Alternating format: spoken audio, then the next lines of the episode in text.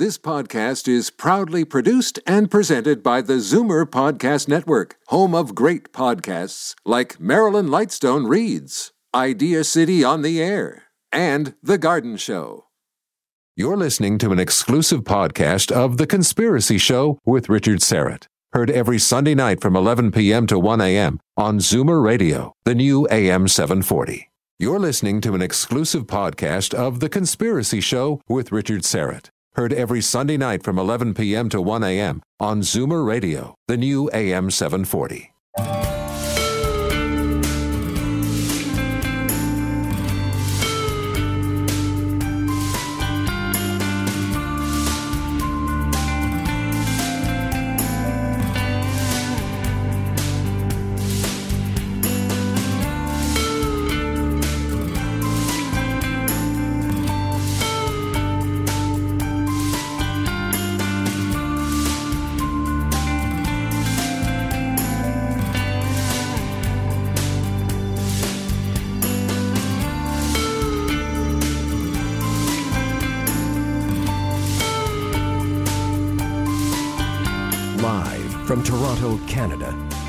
Conspiracy Show with Richard Syrett from Zoomer Radio, AM 740.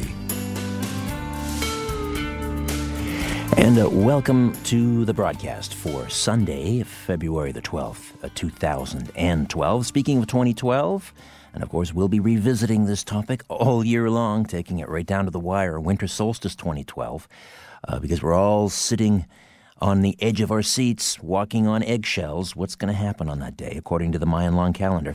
Uh, but uh, we'll, we will uh, dedicate another uh, portion of the program tonight. Uh, Frank Joseph, one of my favorites, uh, former editor in chief of Ancient American magazine, will be by. He's got a brand new book out called Alien uh, sorry, 2012, Alien Revelation. And get this, this should be fun. In this uh, book, it's a, a, fictionalized account of a true story uh, in order to protect the, uh, the names of the, uh, uh, the innocent, but he ties together the alien abduction phenomenon along with pyramid power and the Mayan 2012 calendar and astronomy. And he'll do it all in about 55 minutes tonight around midnight. And just before midnight, our paranormal investigator, Rosemary Ellen Guiley, who joins us the second Sunday of every month, will be here. Uh, you know, she's been um, uh, talking a lot about uh, the jinn, and I'm not talking about the alcoholic beverage. these are sort of, well, the Quran mentions uh, jinn, that they're they're made of smokeless flame, uh, uh, scorching fire. They're like human beings. they can be good, they can be evil. you know, we're all familiar with genies. Well, the jinn, she believes, are an actual paranormal phenomenon, and she's been uncovering all of these encounters that people are having with the jinn. And another one in Winnipeg very recently. So we'll talk to Rosemary Ellen Guiley about that. Before I get to my next guest, though, uh, let me just, uh, if uh, the mighty Aphrodite is out there listening, my my beloved, uh, two days, of course, away from Valentine's Day, I send my my love. I say if she's out there listening, uh, she should be landing in Vienna about now. Impeccable timing the mighty Aphrodite has. She's heading into Athens as we speak by way of Vienna as that country is literally erupting. But I, I know uh, things are always, you know, in the media portrayed uh, much worse than they are. I was in Greece in November, and of course, then we were told, "Don't go, don't go." Uh, there was a little, a little uh, protest uh, around the, uh, the, the Parliament building, and and that was about it. And anyway, our, of course, our prayers are, are with the people in Greece tonight. Uh, if you haven't heard, uh, the uh, the Greek Parliament has passed. The coalition government there has passed by a fairly wide margin a yet another round of severe austerity measures, which will secure, hopefully, about 170 billion uh, dollars U.S. Uh, in uh, bailout funding, which means that the Greek government is going to have to chop about one in five civil service jobs and uh, probably cut the minimum wage by about one fifth. Tough times ahead uh, for the Greeks, uh, but the mighty Aphrodite is um, heading into Athens. Uh, and of course, I send my love and um, take care of yourself. Please be careful. Keep your head down. Stay away from the Parliament buildings and just get on uh, that bus and head straight to Kalamata, uh, where um, we have a family waiting for her. All right, uh, February 12th, if that sounds familiar, of course it is. Lincoln's birthday. The 16th president was born on this day, I believe, 1809.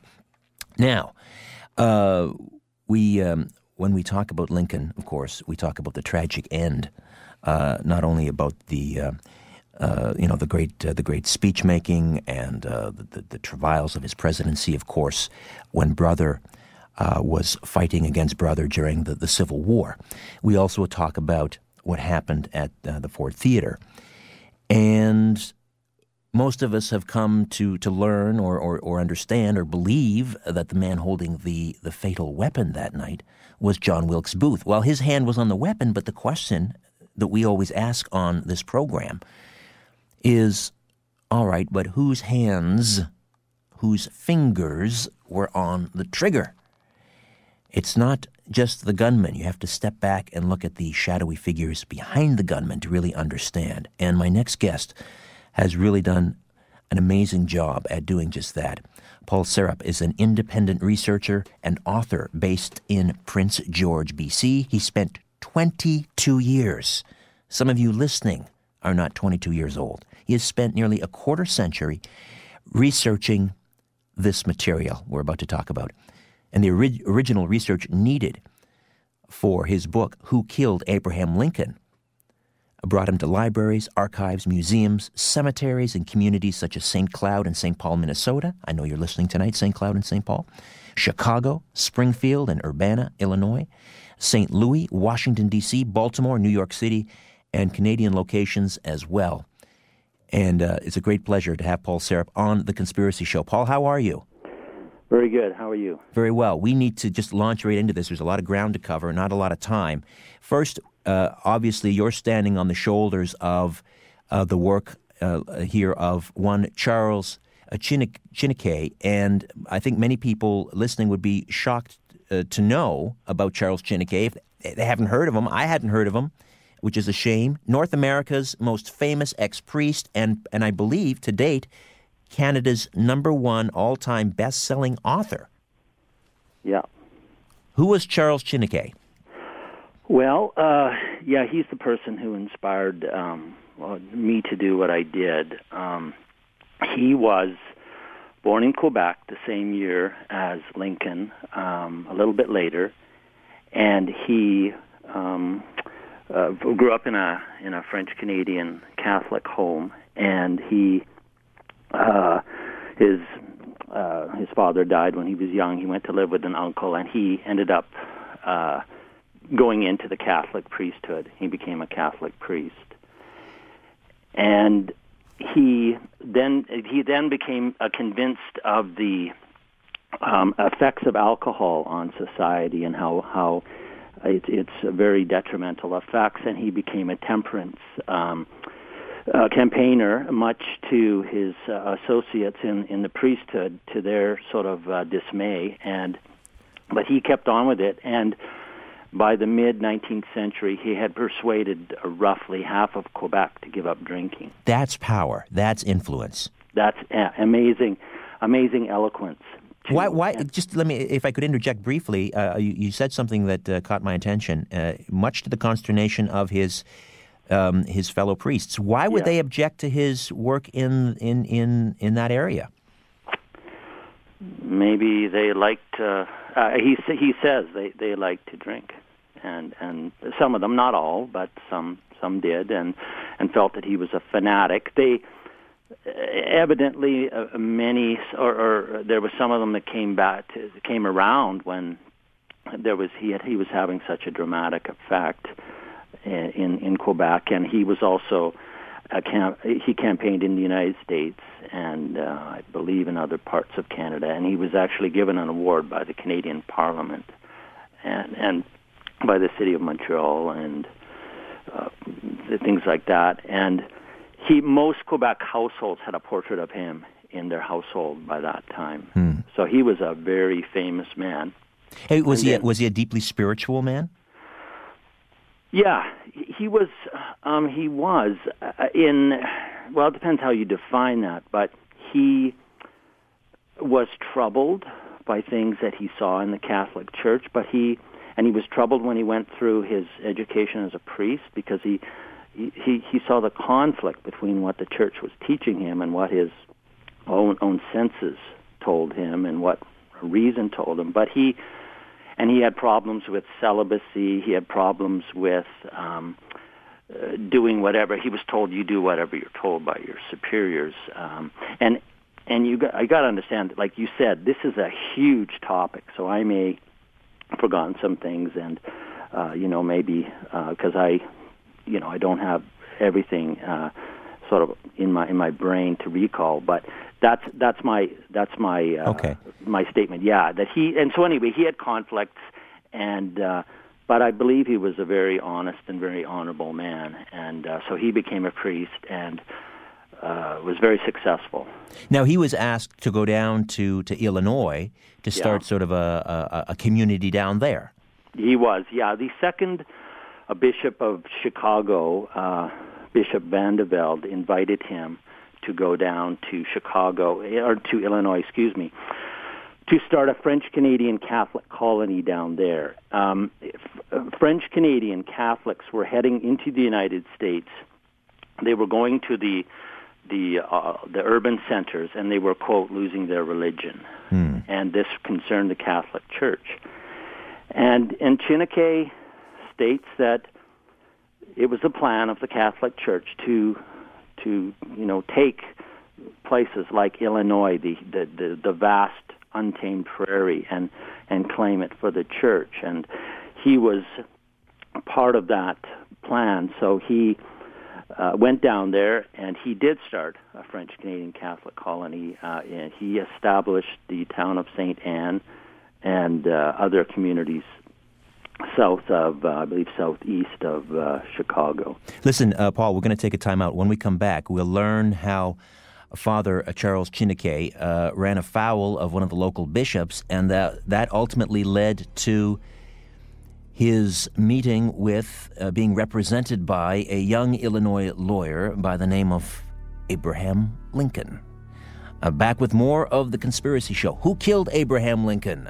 Paul Serup, independent researcher, author, with us on the program. Stay with us. My name is Richard Syrett. Don't go away. Shaking the world and seeing what falls.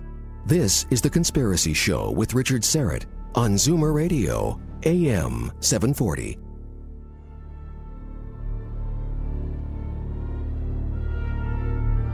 Where there's smoke, there's The Conspiracy Show with Richard Syrett from Zoomer Radio, AM 740.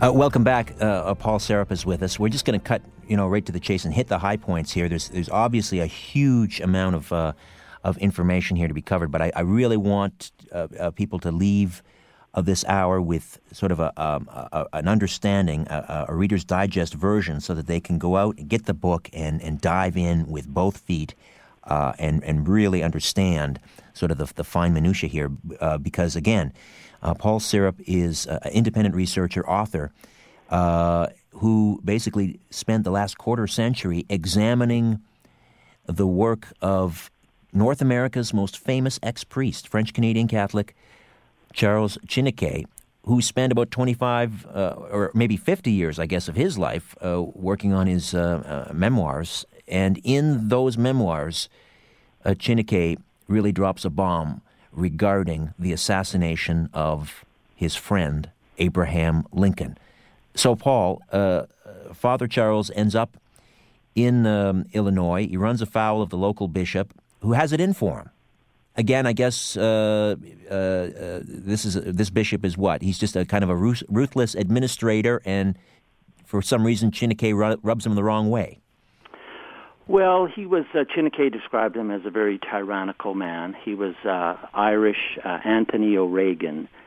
And he, yeah, he was the third bishop. He, he actually, I mean, the, uh, not, not just Chiniquy, but other records say that, and actually he had the right to take any Catholic property and sell it and do what he wanted with the money. And, and that's recorded in, in, in the Catholic sources as well.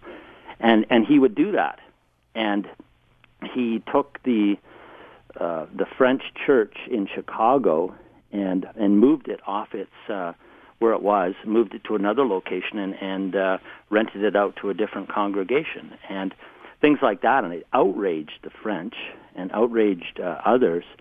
And Chiniquy was not willing to, uh, you know, he's not the kind of man who would. He he was willing to take on the bishop, and he did. And it's very the Chicago Tribune and other newspapers cover this tremendous clash between this celebrated priest and this bishop, which resulted uh, in ultimately the bishop being summoned to Rome and removed as the bishop of Chicago. But it was a a tremendous clash, and and and, and Chiniquy says that all over the, the the country, people were interested. You know, Protestants were interested in this priest that wasn't willing to back down uh, from this bishop. I got the and, sense that here, I mean, here's Chiniquy taking on a bishop and winning, but I get the sense that maybe the uh, when that bishop was recalled, um, you know, it was done rather uh, begrudgingly. I mean, they were worried about this Chiniquy's influence.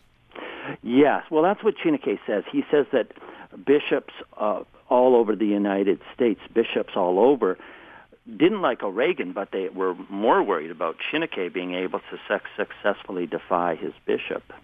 Now, and, um, uh, I'm sorry to, to, to, to, just keep pushing forward here, Paul. As I say, no. though, I want to I want to hit the high points. Sure. Uh, now, the the bishop, I guess, before he left, he tried to uh, uh prosecute Chiniquy? What he wanted to set him up on false charges? Is that is that what happened?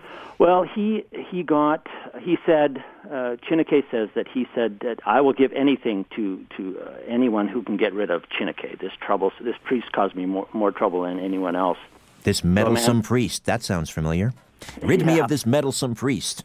Yeah. So this so Peter Spink, um, who was a prominent, uh, well-off Catholic, uh, evidently took up that challenge, and he went after Chiniquy. Uh, first, uh, two court actions in Kankakee, uh, which he lost, um, and then the, the, the, it was transferred to uh, Urbana, and that's when uh, a stranger came up to Chiniquy, and, and was stunned by the idea that this was being transferred. It would be cause so much more problems for him, and this stranger said, "You hire Abraham Lincoln.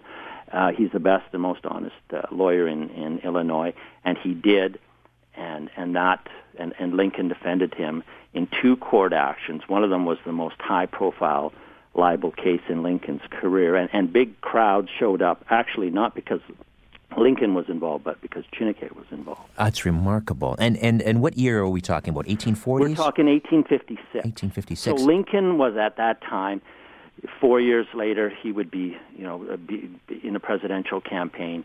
Uh, he was sort of at the, you know, the top part of his game. He was sort of the one of the top lawyers in really in, in Illinois. And yet, and yet, he uh, he was sort of uh, under Chiniquy's shadow. I mean, Chiniquy was the star attraction in that trial. Yeah, it seems in that in that locale, mm. yes. And so there was um, uh, there was a, a, a young woman who there, the final case was a, a priest who who stood up and said that basically that that Chiniquy had tried to rape or seduce his sister, and a young woman showed up from Chicago that night after the after his testimony, and she had direct evidence that uh, that he had made an agreement with his sister that they would they would charge Chiniquy with this, and then he would give her land for that. Now, Chiniquy got an affidavit from that young woman, and it's actually uh, in the uh, collection in Ontario. Um, but but that's that's a sworn statement from that young woman about the part she played. Well, and really laying bare the deceit, the ruthlessness of I guess not only the the uh, Bishop O'Regan, but by extension the, I guess the the upper echelons of the of the, the church. Yes, and and that's when Chiniquy said was after that case, and and that's well documented also in the court record um, that that that there was this case, and, and Lincoln defended him.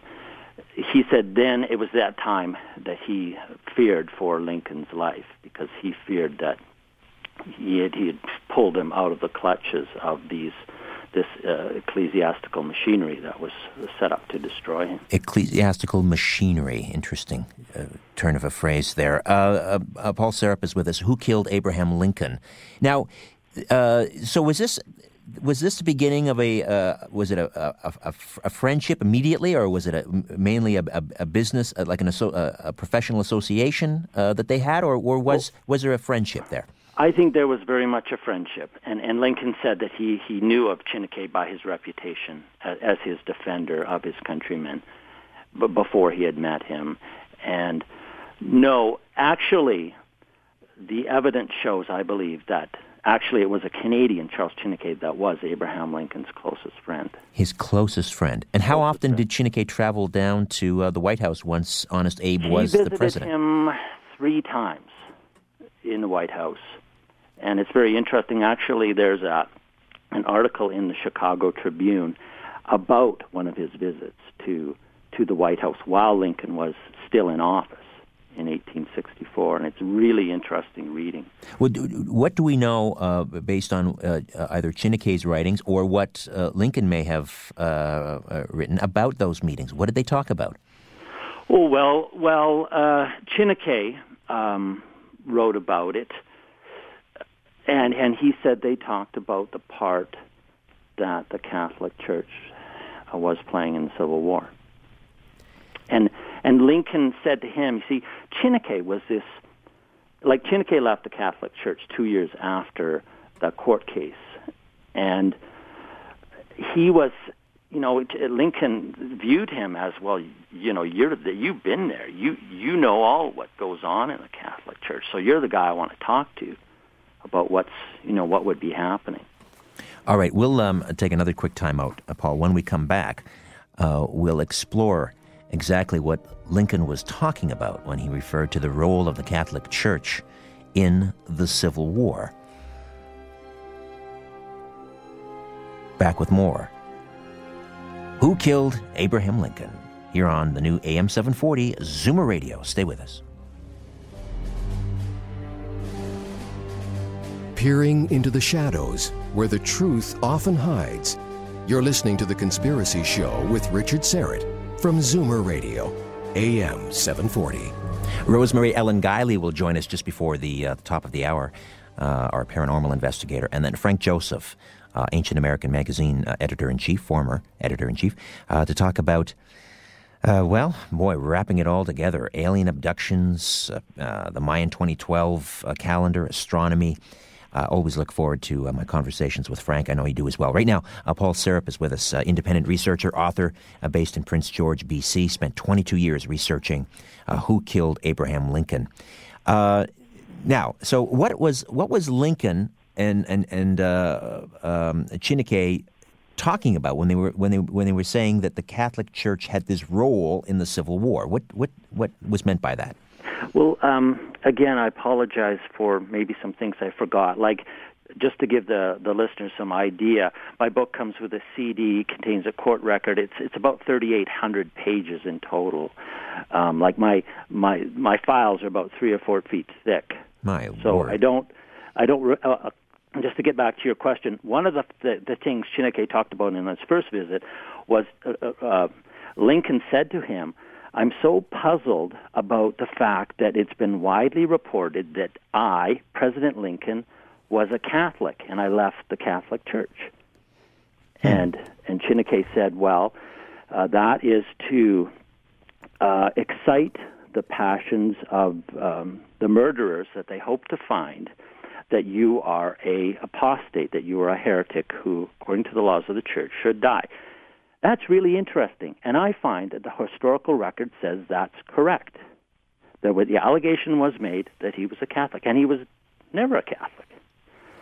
So uh, to me, I thought I found that very interesting. Well, you know, and, and I mean, today though, nothing has changed really. Today, you know, they're making a great deal about the fact that uh, Mitt Romney is uh, is a Mormon, and of course, we had earlier we had the whole debate, uh, people questioning uh, uh, whether uh, Barack Obama was he a Muslim? Is he really a Christian? Is, I mean, so nothing really has changed, does it, in that regard? No. Well, I guess um, they, yeah, they talked about uh, one they talked about the role that the Catholic Church was playing, uh, and and and and then they they talked about Chiniquy said that you know uh, the, the Civil War would have never started without the South, without Jeff Davis being assured of help uh, for the arms of, of France and and and whatever help they they could be um, that the, the the Catholic Church could help them. And there's there's good evidence that um, the Catholic Church did indeed help the South. You know,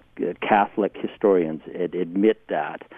Um, the Pope sent a letter to Jeff Davis, and he called him uh, illustrious and honorable, and the President of the Confederate States of America. Uh, the New York Times uh, uh, uh basically stated that indeed the Pope had recognized the Southern Confederacy. Well, let's remember, of course, uh, I don't I don't need to tell you this, Paul, but I guess I'm just talking generally that the, that you know the Vatican. Um, is a political entity, uh, um, and I, I, I, neither you or I, think we would agree. We're not. we're not engaging in, in, Catholic bashing. It's it's a beautiful faith. Uh, I believe that sincerely. We're talking about individuals here at that time that were uh, involved uh, in the ecclesiastical machinery, as you point uh, as you put it. Um, but and and so the Vatican essentially is this state, and states have interests. They have spheres of influence. So there's nothing really unusual about that, I guess. But I guess the question arises. Uh, uh, given that the, the war ostensibly was about slavery, there, are, there obviously were other issues. The industrialized North wanting to to um, capitalize on the uh, the resources of the South and so forth. Mm-hmm. But but so why would the Catholic Church at that time be interested in supporting the South? Well, um, I, I mean, I think we, we, we may have a divergent opinion. Chiniquy believed it was because the Catholic Church um, was concerned about the United States as a as a as an entity because the United States at the time was a great experiment in democracy. And that is why I think there is such an ongoing fascination with the Civil War and with Abraham Lincoln. Like, do you know how many books have been written about Abraham Lincoln? Thousands, I'm guessing. 17,000. My Lord. There's, there's a hundred, you know, plus every year written about him.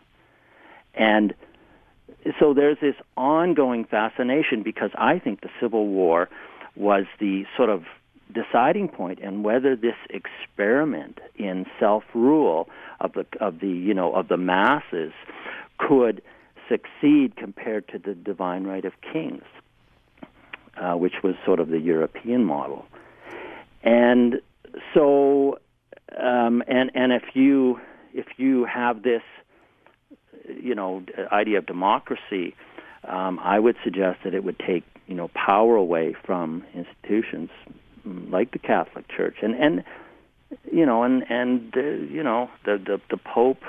Um, unfortunately, you know, he said some pretty um, negative things about democracy um, at the time in 1865, and and so that's my that's what Chiniquy said.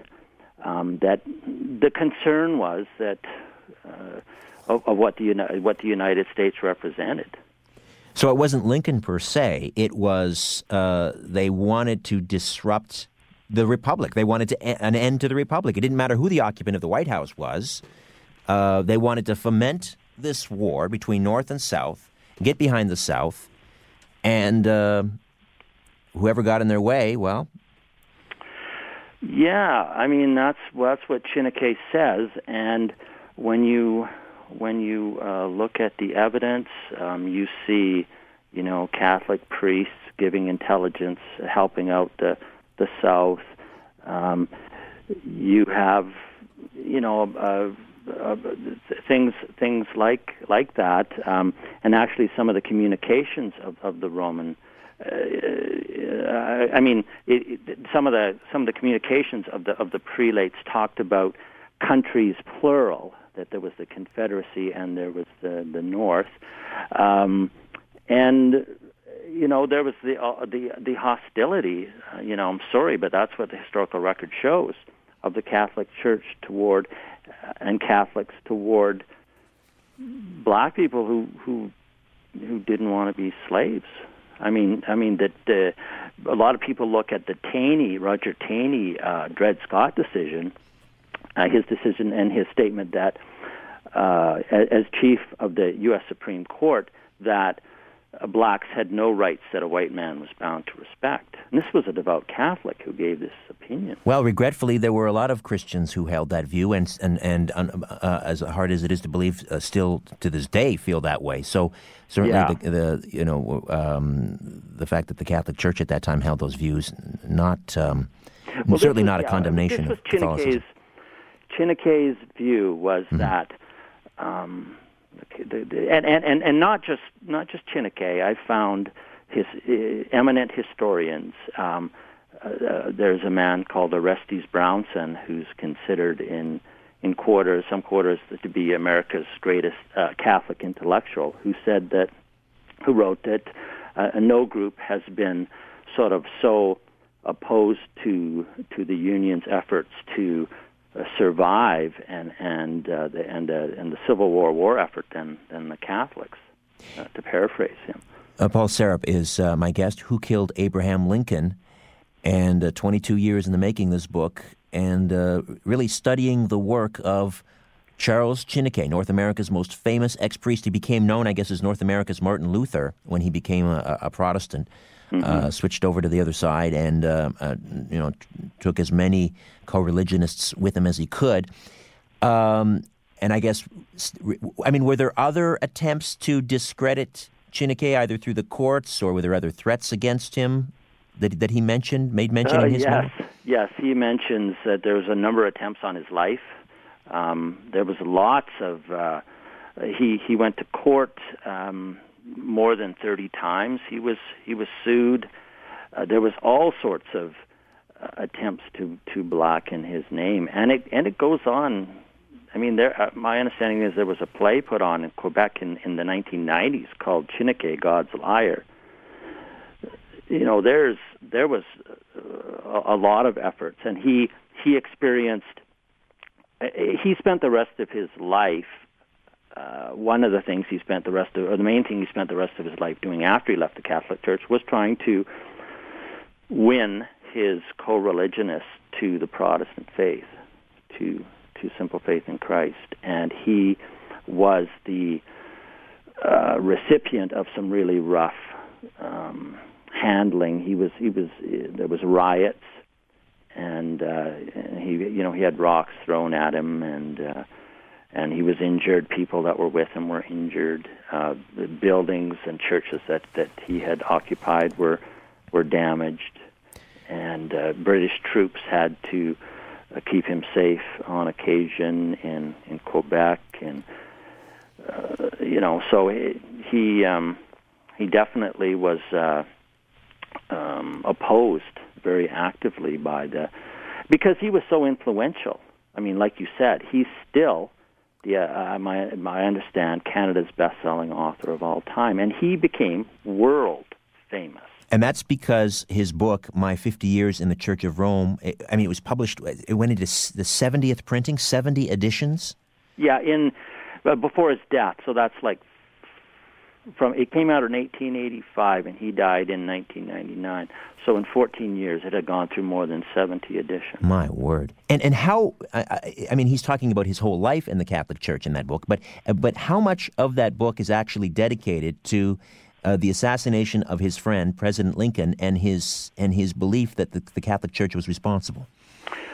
Well, specifically, not a huge amount. I mean, it's it's more than 800 pages that book. Um, and a small a smaller amount is actually he he talks about the confessional, what role it plays in in the society. He he felt that it was um, he talked he felt it wasn't good. He he talked about sexual scandals scandals of the priests uh, back back in his day. What was the? I mean, when this book was published, um, what did you find uh, the, uh, the, Chicago Tribune and others were writing, and the New York Times were writing? I mean, did they do a review of this book, and did they mention the passages about Lincoln's assassination? Yes. Uh, I don't know about the New York Times. The the media of his day, the, the, his when he died in 1899, his obituary was on the front page of the New York Times. I mean, they they certainly knew who he was. Um, he was a you know very like I said, world famous, celebrated uh, ex-Catholic priest. The Chicago Tribune, in I believe it was two years later. I'd have to check the date on that, but recommended that all Americans read his book 50 Years in the Church of Rome, which uh, made the allegation that it was uh, the Catholic Church that was responsible for Lincoln's murder. What What is some of the other evidence? Um, let, before I get to that, let me ask you. Uh, I mean, on that fateful day, April 14th, I believe it was. Yeah. 1865. Good Friday. Yes. Uh, when Lincoln is shot at um, uh, the Ford Theater and then is taken across as the, the Petersen House, um, where he dies the next the next day. But what what did how did Charles uh, re- react? How did he react? Oh, I'm sure he was um, in mourning as as the nation was in mourning. I mean, yeah, this was his uh, close, extremely best friend, close friend. Um, yeah, and, and American. Actually, uh, I think it was um, at the time seven seven seven million Americans saw his funeral train uh, mm. or saw his body. One quarter of the American population. Wow. Uh, and and in New York City, it was I think one and a half, two million people came and, and viewed his body.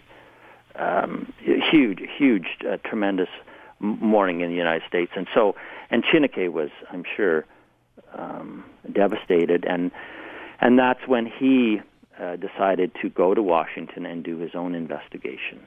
And he um, talked to the top people in the U.S. government.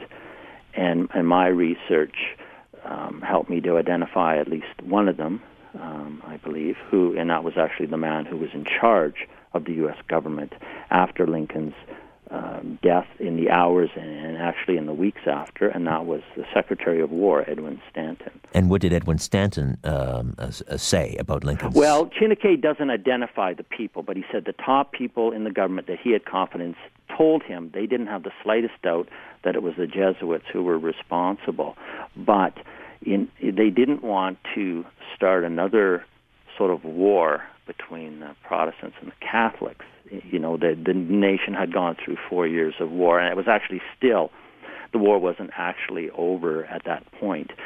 Uh, so uh, they that's why they didn't um, uh, sort of bring out. They said it's not because of cowardice that we do this, because we're concerned about starting another a different kind of a war that we don't bring this. Well, that's the last thing they need. They just they're they're just coming out of a civil war, and uh, the last thing they need is sectarian violence. On top of that, I mean, that probably would have been the end of the republic. Yeah. Well, it. Um, well, I yeah. I mean.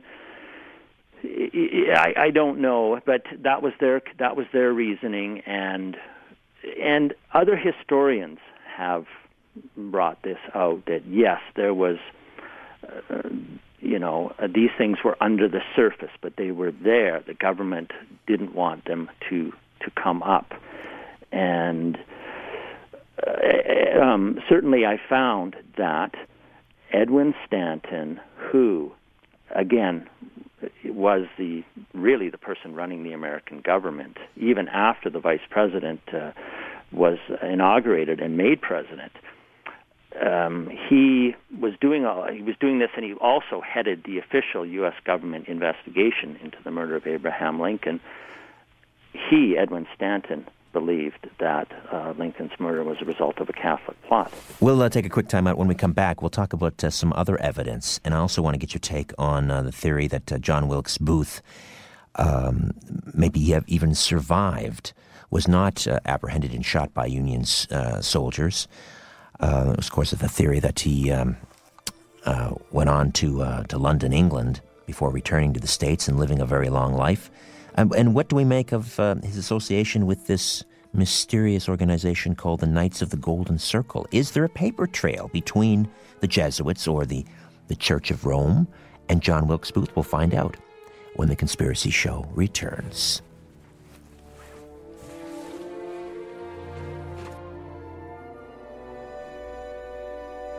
Loose lips sink ships, and sometimes corporations. Got something to say? Call Richard Syrett now at 416 360 0740 or toll free in Ontario 1 866 740 4740. Uh, Paul Serup stays with us a few moments yet, author of Who Killed Abraham Lincoln. And um, it's interesting, you know, John Wilkes Booth, um, not born a Roman Catholic, uh, Paul, but I'm understanding that by about 1860 he was well on his way to converting to that religion. Yeah, I don't know exactly when he converted. His sister may have um, played a role in that. Uh, she became a Catholic. I think the family were were not, well, they weren't, but they were Protestants. Um, but yes, he the evidence shows that he became a, a Catholic, and this was hidden um, from from re, uh, from people who even people who are doing research, but but uh, there's been uh, some other evidence that's come to light, and, and it's shown, I believe, that it, indeed he was a Catholic. And had he, I guess, had he not converted, then he never would have been initiated into the Knights of the Golden Circle, which apparently was a Catholic lay organization. Is that true? I mean, do we know that, matter of factly? You know, I'm sorry, but I I really don't know that.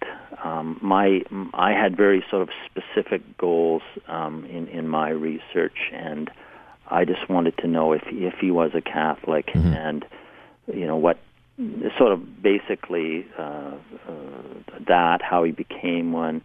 You know, I'm not. I didn't get a quarter million, half million dollar Canada Council grant. go down and spend some quality time in, in Washington. And no, no, understood. I, it's interesting though that uh, I mean, it, did you did you come across the uh, in your research the organization, the Knights of the Golden Circle, and how yes, that may have figured into? It? I did and I don't recollect right off the top of my head, but yes, that that did came come up, but I didn't really. Um, I'm sorry, I didn't pursue it. well, se. it's interesting. I'm, I'm, just looking at the the um, sort of the seal right now on the on the internet, the night of the Knights of the Golden Circle, and they were I guess, ostensibly committed to you know preserving slavery in the in, in all those lands that were bordering the uh, the Caribbean Sea. That was the so-called Golden Circle. And oh, if really? You, yes, okay. and, and, if you look at their seal, you've got uh, you know you got sort of the skull and the skull and bones. But it looks the, it's it's got a cross there that's somewhat similar to the, the, the Maltese cross used by the old Knights of Malta. So I don't know. I mean, you know, maybe we're reading too much into that, but it's it's certainly interesting. So, I mean, is there a paper trail between John Wilkes Booth and and, and the Jesuits? Mm, no, he was found to have a Catholic medal on his body. He had there's an allegation that he made a donation to a Catholic church he was attending. Uh, the Catholic, uh, at least there's uh, one or two points uh, where he was attending this church. Um, his sister says that he was of the Catholic faith. That's what she mm-hmm. she makes um, uh, clear. His associates um, were the Surratts and, and others that he associated with were Catholics. No so, relation, by the way. Surratt no, no, it's spelled differently. I think. I wondered how that was pronounced. Actually, but, it's Syrett. So yeah, sure. And if it wasn't, it is now. yeah. Well, you know that that uh, Robert Redford did a movie on Mary Surratt last year. Yes, I heard about that. I haven't out, seen yeah. it. Yeah. So it, yeah, I mean, it's still there's still so much interest in in this. Um, and and we're actually we're in the 150th anniversary of the Civil War right now. That's right. It's it's um, coming up. So, but the um, you know if, if someone's listening to this, they're saying, okay, so John Wilkes Booth, he, he so he was a Catholic. He maybe he had a Catholic medal. Um, uh, and there, you know, Chiniquy, obviously, you know, he had an axe to grind. Uh, he, he didn't like the Catholic Church. Um, but they might be sitting back and saying, okay, but where's the hard evidence? You know, before we condemn the Catholic Church as being responsible for the death of Honest Abe. Where's the smoking gun?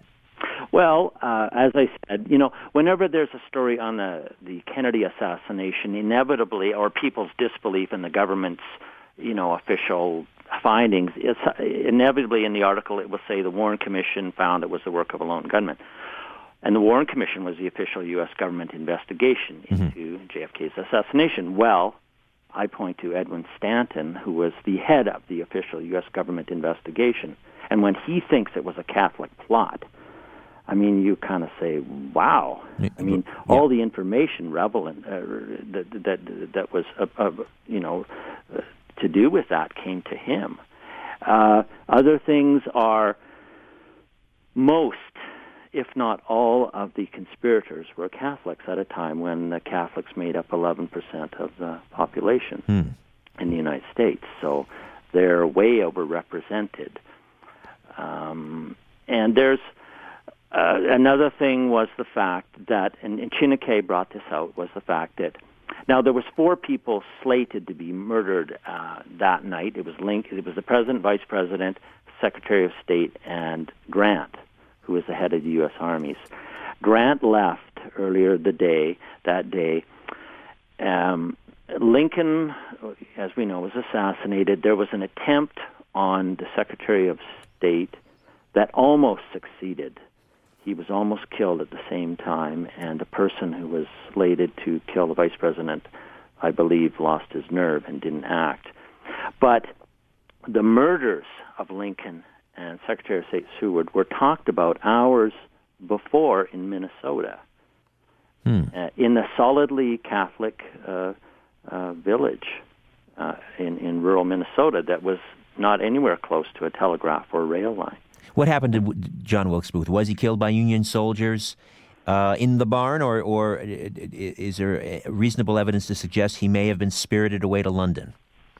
Well, Again, that's something that I didn't really look at too seriously, but I don't believe so. I, I think that uh, Edwin Stanton, the Secretary of War, I mean, the Lincoln presidency was about the Civil War, and and and actually, Lincoln spent more time with him than with any other person, including members of his own family, after he became Secretary of War.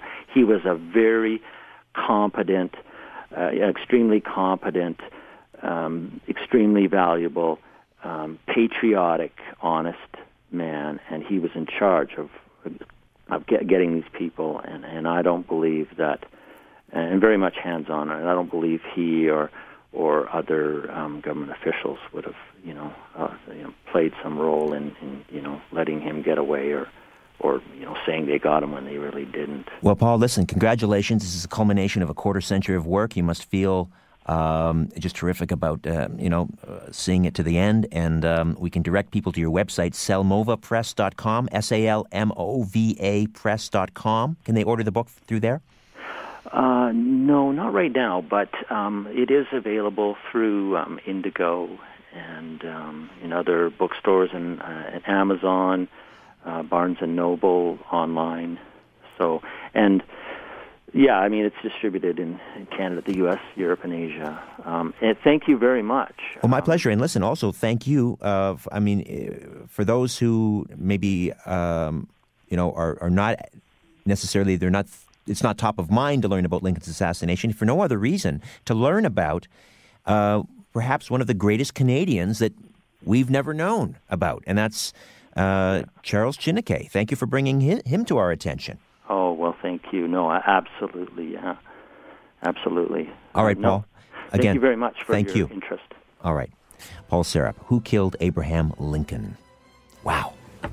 All right, when we come back, another wow with Rosemary Ellen Guiley talking about the jinn in Winnipeg.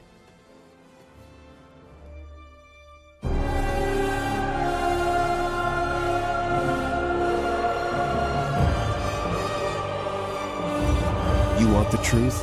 You can handle the truth. The Conspiracy Show with Richard Syrett from Zoomer Radio, AM 740. To get to the truth, Call Richard now at 416 360 0740 or toll free at 1 866 740 4740. Welcome back. And uh, coming up in uh, about 10 minutes' time, we'll check in with Frank Joseph. You uh, probably know him from America, Ancient American Magazine, and uh, he's put together a wonderful new book which uh, ties together the alien abduction phenomenon along with the Mayan calendar. Uh, so I can't wait for that conversation. Uh, coming up right now, of course, is American researcher of the paranormal, writer on topics related to spirituality, the occult, paranormal. She's written 45 plus books and counting, including 10 encyclopedic works. How many people can even boast having written one? Well, she's written 10, ladies and gentlemen. And uh, her latest um, interest really is investigating encounters with the jinn. And the latest one comes by way of Winnipeg. Rosemary Ellen Guiley, how are you? Hi, Richard. Well, very busy.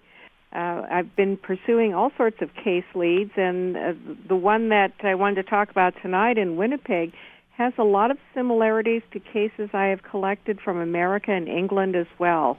You know, uh, recently we had you on talking uh, about a couple in um, in uh, Toronto here that uh, sort of contacted you after hearing you on this show, and uh, they had um, uh, a problem with um, a Masonic apron, and you sort of concluded that that was a jinn, and now we have this case in Winnipeg.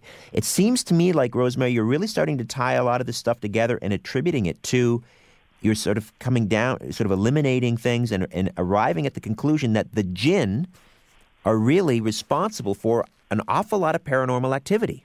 I do believe that, Richard. The deeper I go into researching the jinn and comparing them to accounts and descriptions of other entity contact experiences that have different labels on them, um, they're really one and the same. And uh, in the Middle Eastern view, the jinn are responsible for all of the paranormal things that go on.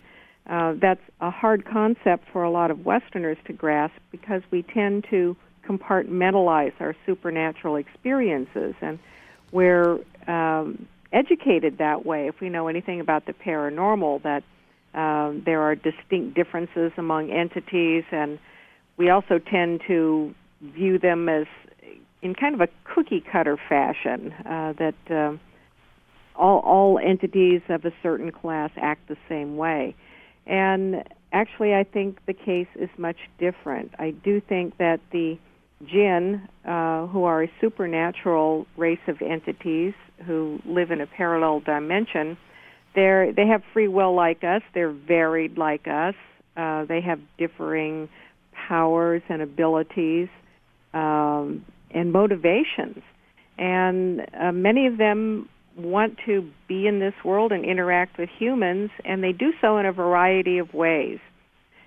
So um, I'm increasingly coming around to the viewpoint that um, many of our paranormal experiences uh, especially some of the negative ones, are caused by jinn who take different forms, and some of that uh, has the purpose of confounding us. Tell us about this uh, this case in in Winnipeg. This case is uh, a long term contact case involving a type of jinn that attaches to human beings from birth. In Middle Eastern folklore, everyone is born with a jinn called a kareen, which is a companion jinn. Sort of like um, our concept of the guardian angel, only the jinn could be good, bad, ambivalent, or all three of those at any given time.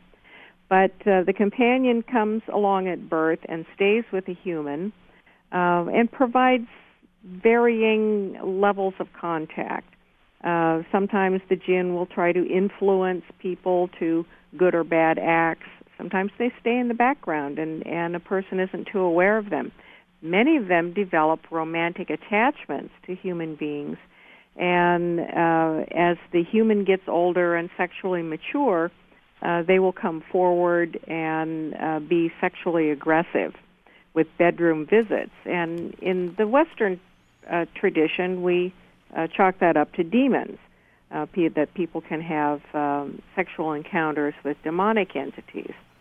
This case in Winnipeg involves um, this particular kind of companion that began showing up uh, in a woman's life. Uh, she's well uh, into adulthood now, but um, she uh, has seen him for most of her life and his first manifestation was as a shadow person. And um, I know that uh, you and I have talked about shadow people in the past. These are dark silhouetted figures that often visit people in their bedrooms. They look like um, tall men wearing coats and sometimes hats, and they're very scary to people. Uh, I think that this is one of the forms of, of the jinn. And uh, as she got older, then uh, he began acting like more of a companion. You know, he would show up more often. He even gave a name. And uh, they will often give names to human beings. Sometimes they're human sounding names, but I don't think they're the jinn's real names. They're just a name that we can identify them with. Uh, and um, another uh, companion jinn also appears to her adult son. Well, uh, her parents said that this entity had been with her from birth, and uh, sometimes he's quite scary to her. Uh, he's uh, even been angry with her on time at, times, and um, has uh, told her what she can do and what she can't do. Uh, and she's not able to uh, to send him away to get rid of him, and that's the case with these companion jinn. They don't go away. Are these full body apparitions? Um, they can manifest like apparitions. They can seem to be very solid. Uh, when they have contact with people, such as in a bedroom encounter or sexual encounter, they feel very real. Uh, there's a tangible physical presence to them. Other times they can um, appear and disappear, much like a ghost. Uh, the shadow man uh, may might be seen very fleetingly, uh, like out of the corner of your eye, or uh, as well as standing in in the bedroom. I think a lot of these encounters occurred during uh, lucid dream states, and uh, many of the uh, victims of both shadow people and uh, sexual jinn encounters say that um, sometimes they're not certain whether they're awake or they're they're dreaming. The encounter seems to take place in kind of a twilight zone liminal reality.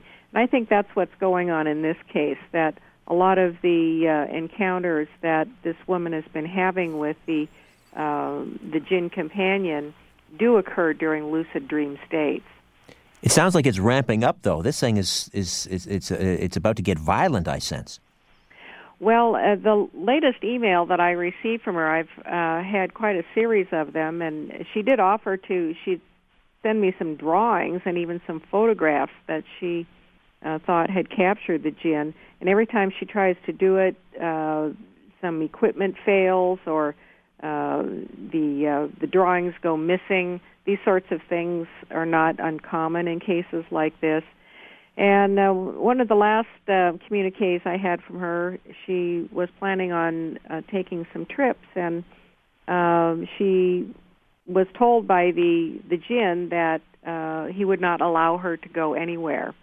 Now, I have other cases where the jinn do make phone calls, that um, people will get mysterious phone calls, and uh, there's a mystery voice on the other end, and sometimes the voice identifies itself as uh, the jinn that they're familiar with, and sometimes the person just knows it's the jinn.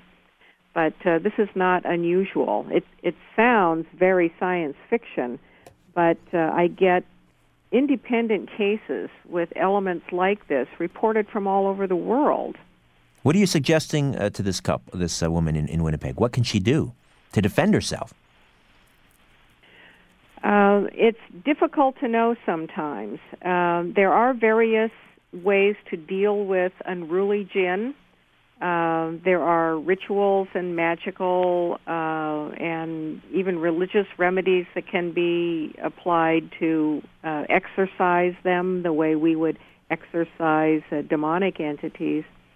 But there are a lot of risks in that, and uh, the experts in the literature all attest that it's extremely difficult to dislodge an attached jinn. And if you fail, if you try and fail, well, then you've got like an angry wasp on your hands. It, it just makes things worse. And hence the title of your recent book, The Vengeful Jinn. The Vengeful Jinn. Sometimes they can be placated. They're very open to bargaining, and uh, that's often what people do is they strike bargains with them uh, to establish some boundaries. The uh, jinn in this woman's case uh, told her that he had been assigned just to watch her. That would be the role of most Kareen, and uh, that he had fallen in love with her, and so he was kind of overstepping his bounds. Uh, and her feeling was that um, he could get in trouble for doing so. But, uh, you know, we don't have access to the Jinn police, so we can't report these things to their own people. Have you had a personal encounter with a Jinn? I have, and uh, that's in the form of shadow people. Um, I do think that shadow people are a shape-shifted form of, of jinn, and uh, I have had um, communications uh, through real-time EVP with some of the devices I use. We've talked about on the show before the Frank's box kinds of devices. And uh, sometimes I've had poltergeist things happen in my house after I've been working on a jinn case, and um, I think that they're responsible for that as well. They leave an un- unusual calling card, as I recall. Well, in one case, they they left me a pile of rice uh, in a parking lot. Um, I had a case where um, the uh, the jinn presence was leaving loose rice and piles of rice in the victim's home, and um, I had some rice uh, as well. I've also had coin apports, uh, small coins like pennies, nickels, and dimes that have uh, uh, appeared in strange places in my house. But fortunately, I'm not as severely affected as the people that I investigate. I seem to have a pretty good buffer around me. Uh, I just simply wouldn't be able to do the work if if I were easily affected. Are you going to uh, are you going to head up to Winnipeg maybe uh, and investigate this case further, or? It's uh, not out of the realm of possibility. Uh, there's a lot going on in this case, and it involves other members of her family as well. Uh, oh, another thing that the uh, Jinn uh, was doing was um, uh, giving her uh, bad dreams that members of her family were going to die. Oh, and I've had other cases like this too, where um, it's part of their psychological warfare to keep people vulnerable and upset. That they will um, make dire predictions that members of their families are going to die or be killed in horrible ways and nothing happens, but the victim is very upset and constantly worries that uh, the threats will come true. Well, uh, keep us uh, updated on this uh, this Winnipeg case, uh, Rosemary, and. Um, I don't know if uh, if you are in communication with them. you could certainly extend an invitation if they'd like to, to join us on the radio, and you and I can discuss with them further if that's something they want to do. If not, I would totally understand that too. They've got enough to contend with there's quite a lot going on, and uh, I do need to uh, do some more investigation on it. I think there's a lot more to be uncovered here, and uh, pro- I'll probably have an update for you in a while, Richard. All right. So in the meantime, we'll talk to you next month. Thank you very much. Rosemary Ellen Guiley, our paranormal researcher. All right. When we come back, the former editor in chief of Ancient American magazine. Well, he's done it again. He's got another blockbuster book out. This one tying together the alien abduction phenomena in 2012. Frank Joseph, when the Conspiracy Show continues. Stay with us.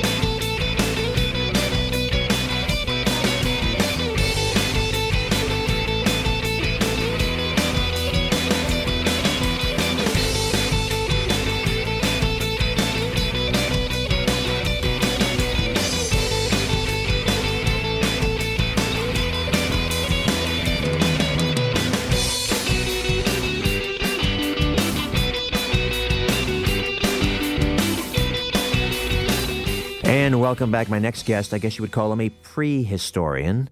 Uh, he's uh, the author of more than 20 books, uh, including these titles Atlantis and Other Lost Worlds New Evidence of Ancient Secrets, Advanced Civilizations of Prehistoric America, The Lost Kingdoms of the Adena, Hopewell, Mississippians, and Anasazi, Atlantis in 2012, The Science of the Lost Civilization and the Prophecies of the Maya.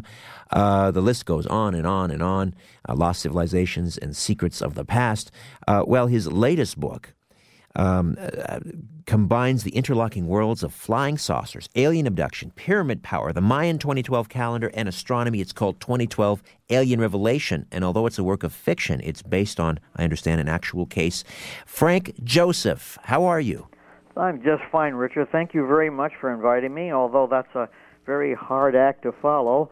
Rosemary Ellen Guiley is uh, very famous and uh, really quite authoritative voice uh, in her field. Well, we love Rosemary, but uh, uh Frank, I um, I would say that um, sort of in the pantheon of uh, great guests, I mean, I get more email uh, from people asking when are you going to have Frank Joseph back on, and so this is a a, um, a command performance. Oh my goodness! Well, I'm I'm surprised and, and quite flattered. I'll, I'll do the best I can tonight. that's for sure. Well, this is 20, uh, 2012 Alien Revelation is your first uh, your first piece of fiction, but I mean, you did you had a reason for doing that, right? This is yes, I did. I, have never considered myself a novelist in any way, uh, although I enjoy reading fiction.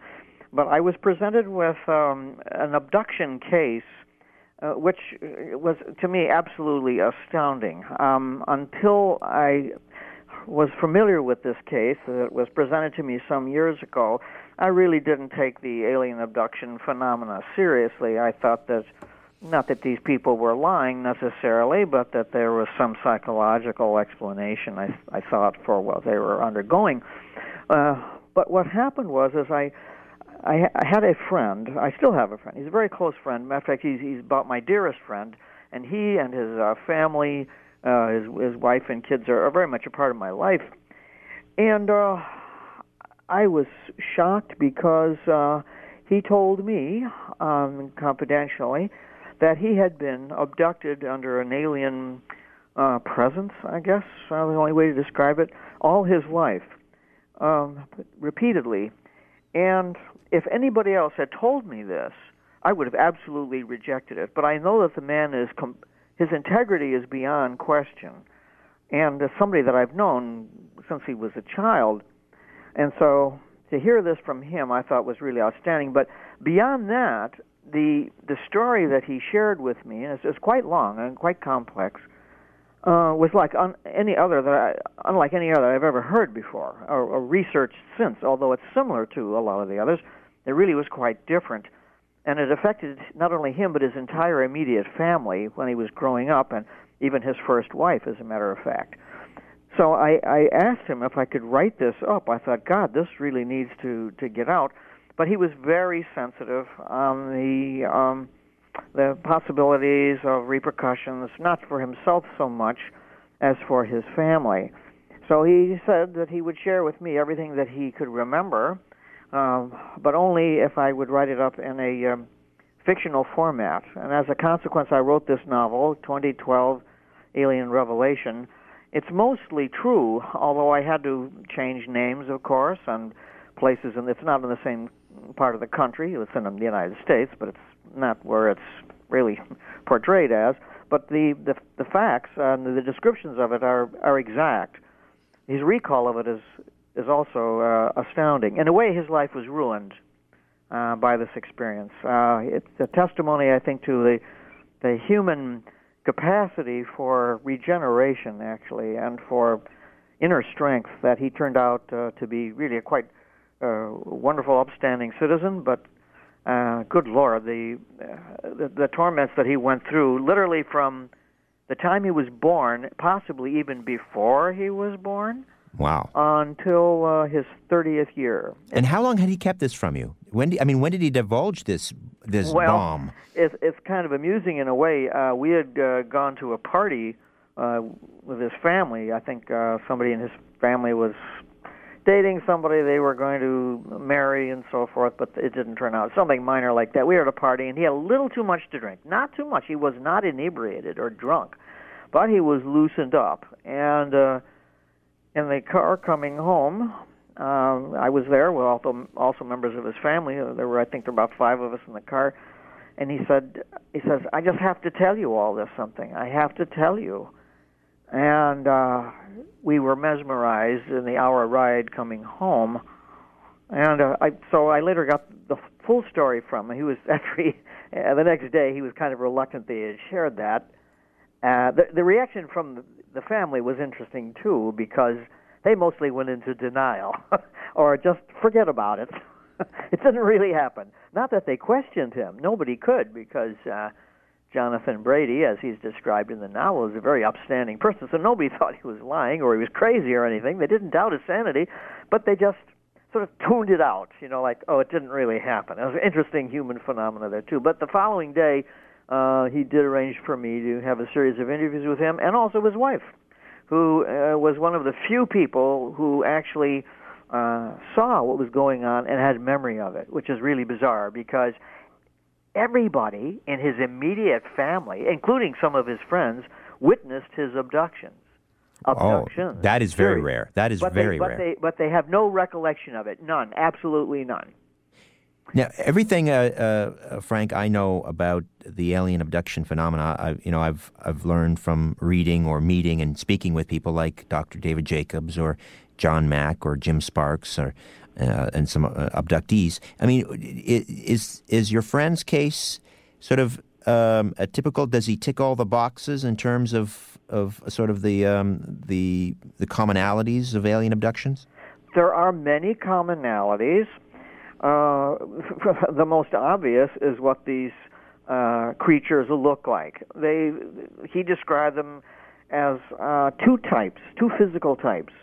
Uh, the one physical type is the gray, which everybody is mm-hmm. familiar with. Uh, the little spindly characters that have uh, little or no mouths and uh, large dark, dark almond eyes, which may be a suit and a mask, by the way. May not be what they really are. That's been suggested before, too.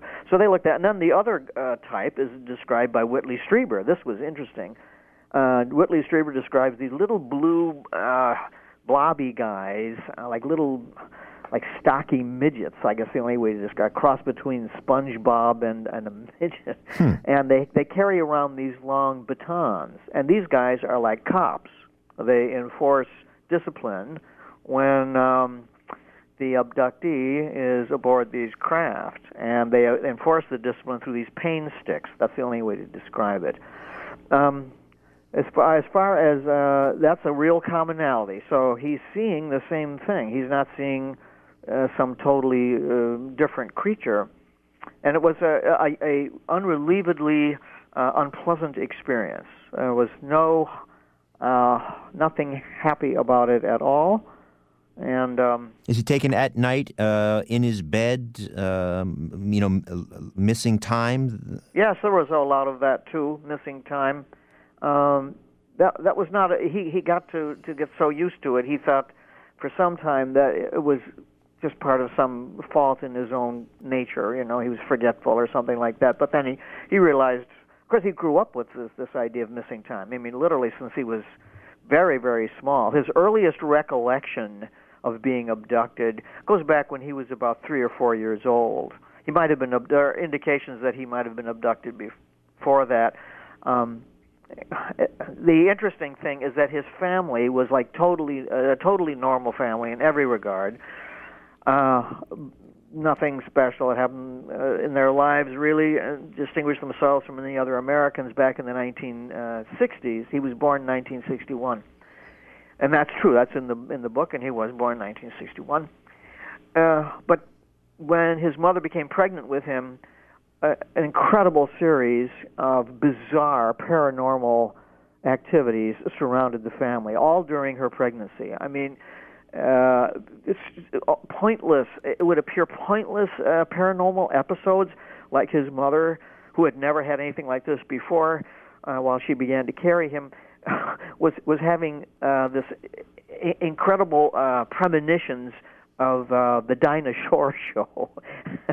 she was able wow. to uh, repeatedly, week after week, for for literally months throughout the summer of 1960, uh, 1960 uh, was able to tell in detail what the Dinah Shore show was going to be like. And this is in the days before videotaping. Right, right. And uh, what was so remarkable. It went out live, and that was it. It was live. Unless you it got the live. Kinescope and version. what was yeah. so incredible is that uh, his mother even predicted on one occasion that there would be a minor uh, accident on stage. Of course, like you say, it was live, so they couldn't cover up. But where where Dinah Shore slips off the swing that she is on, and uh, these guys around her are singing, and they catch her, you know, and she makes up for it. It's a minor nothing, but she predicted that that would happen. Uh, and then there were sightings of these uh, strange doubles. Uh, his brother, his older brother uh, who was, I guess, about about 15 at that time. Um, he saw this a, a, a look-alike, uh, a double of himself, uh, completely dressed in white. And the figure was not only dressed in white, but the same tone and color as this figure's skin. It was very bizarre stuff. Um, there were instances of uh, large boulders, literally boulders, large stones being moved around the house um, that nobody could see how they could possibly be moved. Uh, the family was very Catholic, so when these boulders would move around, they thought it was somehow demonic, and they would go out and plant crucifixes in, in these boulders that had been moved, and then they come back and find the crucifixes snapped off and destroyed. They contacted uh, their Catholic priest, who was totally mystified by everything. He had uh, he blessed everything and said prayers and all that, but the paranormal activity continued. That was about the scariest thing when the crucifixes got smashed and broken off, and the stones would appear. Um, nothing, very bizarre activities, and then with the birth of uh, of Jonathan Brady, that's his pseudonym in the book um, the paranormal activities uh, pretty much seemed to stop for a while. Uh, but his earliest memory of being abducted was when he was three or four years old. He's not quite sure. Could have been could have been four, three or four, where he used to complain to his family about what he referred to as the evil clowns. He would go out and play in the backyard, and these wicked-looking little guys would come and play with him, and he did not want to. They didn't uh, harm him in any way at this time. Apparently, they did not. There was no physical abuse uh, at this time, but he was afraid of them naturally, and he would sometimes run in the house, and his older brother and sister would make fun of him. You know, oh, he's running. He's, a, he's scared of the evil clowns. Let me just stop you with the evil clowns. We'll, we're going to take a time out here in a second. But uh, um, I seem to recall reading, and this is uh, uh, true, that, and I don't know if this list was compiled by uh, Da- David Jacobs or John Mack or some other alien abduction researcher, but um, many of us have this inexplicable fear of clowns, and that apparently is one of the potential symptoms of someone who has been abducted. Is this fear of clowns? So, um, in fact, my mother-in-law tonight was just commenting on her fear of clowns. I don't know where that came from. Uh, maybe I saw her on the Dinah Shore show. I don't know. But Frank Joseph will come back. We'll, we'll delve further into this uh, fascinating case of alien abduction, and uh, I'm I'm I'm fascinated. Uh, I'm anxious to learn how someone who's dedicated his life to studying sort of pre-Columbian history of America is able uh, to, to to work this information of this phenomenon into the Mayan calendar in 2012. We'll find out. Frank Joseph, my guest. Stay with us. Poking holes in the darkness. The Conspiracy Show with Richard Syrett from Zoomer Radio, AM 740. To see the light, call Richard now at 416 360 0740 or toll free in Ontario at 1 866 740 4740. Frank Joseph uh, stays with us uh, talking about 2012 alien revelation. Now, uh, um, going into the break, I mentioned this, Frank, but here you are, someone who's you know written 20 plus books on prehistory, the pre-Columbian Americas, and so forth. What what are you thinking about this as you're hearing this? What are you saying? Well, what am I going to do with this information? Well, you know, that's a, a really uh, great question because it was a, a total mental wrenching for me. Uh, my my mind is really mostly interested, uh, taken up with the past. I want to find out our roots, our origins, uh, where we came from, and so forth. I don't really speculate on the future too much, or I'm too busy writing history books, and now here is this thing, which is uh, has nothing to do with uh, the ancient past. It would appear at first, but deals with uh, an intelligent life system uh, far beyond our place, and uh, it was it was a shock. As I said, I ha- I can't emphasize this enough. If I had heard this from any other person other than my wife, I suppose, or my mom, or something like that, uh, I would have just totally dismissed it or felt like, well, that's interesting. But when you have someone in such authority, an authority figure telling you that, it's uh, to me it was like, you know, the president of the United States or something making a national announcement. It was on that same level because uh, there's a very intelligent. Uh, uh, well-spoken person, successful uh, advertising executive, and great family man, and all that. And uh, it was it was quite a shock.